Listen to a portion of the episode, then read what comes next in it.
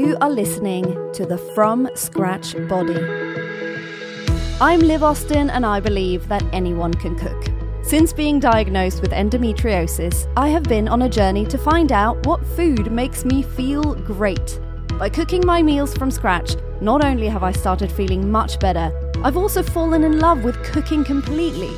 So every week, we explore a new topic that can help us feel better and become better cooks, and then I share a recipe with you so you can cook along with me if you want. You can always find the recipes and the transcripts from the podcast on my website, thefromscratchbody.com.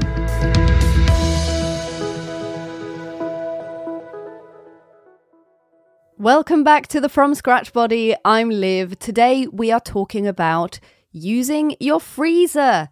Fresh, colourful food in our fridge and cupboards, and even on our kitchen tops, is certainly inspiring for us from scratch cooks. But don't forget about our very good friend, the freezer, who can do wonders in helping us eat lovely, unprocessed, and exciting food. I've mentioned before that one of the things that affects me most in store bought food is preservatives. I don't believe they are good for any of us found in ready grated cheese, ready sliced bread, and ready made bread of any kind for that matter, as well as in salads and drinks, can certainly be making you feel bad without realizing it. But the best preservative is sub zero temperatures.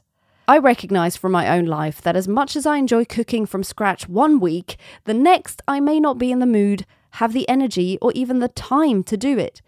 But knowing that eating good food that my body responds well to is a healthy cycle that helps my mood and energy, I try to make sure I have homemade food at the ready also for those days or weeks where I can't spare hours to make it all. And that's where the freezer comes in. Get rid of all the stuff you'd forgot was even in there, just me, and start using it regularly and practically. It can really help those healthy eating habits.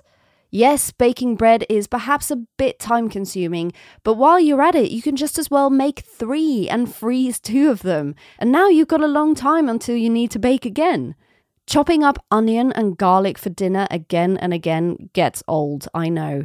But what about chopping up a whole bunch, just get those tears out in one big crying session, maybe even using a food processor and storing it in little pots or freezer bags that hold exactly the amount you need for a meal? So much can be frozen, more than we think. Snacks like my super energy nut balls go perfectly in the freezer, and transferred to the fridge a day before use, they are ready to be snacked on and taste totally fresh. Mashed potatoes are super easy to reheat from frozen in a saucepan or in the microwave. I always have breadcrumbs ready in the freezer that I make from dry, stale, leftover homemade bread for breading fish or chicken, or to add to a burger or meatball or veggie ball recipe. And I don't even need to defrost them before use, just add straight in. It's lovely to have fresh fruit and berries, but it's not always convenient or very cheap. I often have blueberries with my breakfast, and I have actually found that I sometimes prefer the quality and taste of the frozen ones, especially out of season. In porridge, for instance, they don't need to be thawed, just add them in at the last minute. I often have a boiled egg and blueberries. I will just chuck the blueberries in with the hot water that I'm boiling the egg in for the last 30 seconds to a minute. I find that this keeps them more intact than if I microwave them, but that totally works too. Finally, let's not forget that the freezer can be our own takeaway restaurant or ready made meals aisle.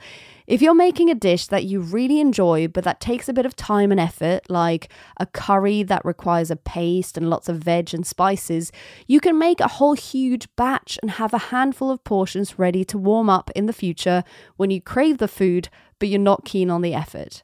The freezer is such a handy tool to make things easier for us, so don't let it just fill up with stuff that you forget about. It and you deserve better. And just to say, even if you're in a smaller home and only have a fridge freezer, it can still serve you really well. That's what I have, and it has more space than you think. Keep it compartmentalized and keep using it regularly. Are you good at using your freezer? What could you use from it right now? Post on Instagram and tag me at the From Scratch Body and use the hashtag the From Scratch Body so I don't miss it. Today, we're going to use the freezer for something very, very worthy. We're making cherry coconut froyo.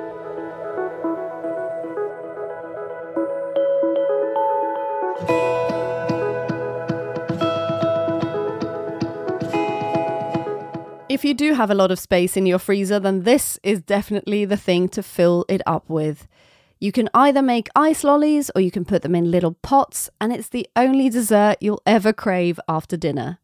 Cherries are one of nature's sweets and they're so yummy. And they have great nutritional value. Sweet cherries are a source of fiber, potassium, vitamin C, and antioxidants, to name a few. So, mixed with only a bit of coconut cream and Greek yogurt, there is no reason whatsoever to feel anything other than great about having a little pot of cherry froyo after dinner or on a hot summer day. For cherry coconut froyo, this makes about 8 to 10 lollies or small pots. Cherries, one can of coconut cream. Coconut milk is fine too, but that makes it more of a sorbet than a froyo. A froso?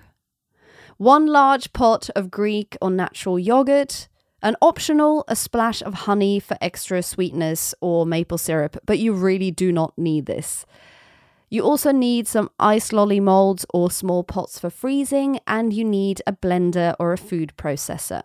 You put the cherries in the blender on their own first to break them down. Only go for a few seconds, you don't want to make a cherry smoothie, and some bigger chunks in there are lovely, lovely little surprises. Then add in the coconut cream and yogurt and blend it all together, again, just for a few seconds in the blender. Pour the mix into the molds or pots and freeze. And that's it. Grab one whenever you want. You can also, bonus, melt down some dark cooking chocolate and let it cool. And while it's cooler but still melted, you can dip the frozen cherry lollies in the chocolate, then put them back in the freezer on a tray covered in baking paper. Then you have chocolate covered cherry froyo. Doesn't get better than that. You can make this entirely vegan if you want by using a vegan yogurt. And as I said, you can use maple syrup as a sweetener or some vanilla extract, but honestly, it's so sweet on its own. I would love to see how your froyos turned out. Please do share them with me, and I will see you next week.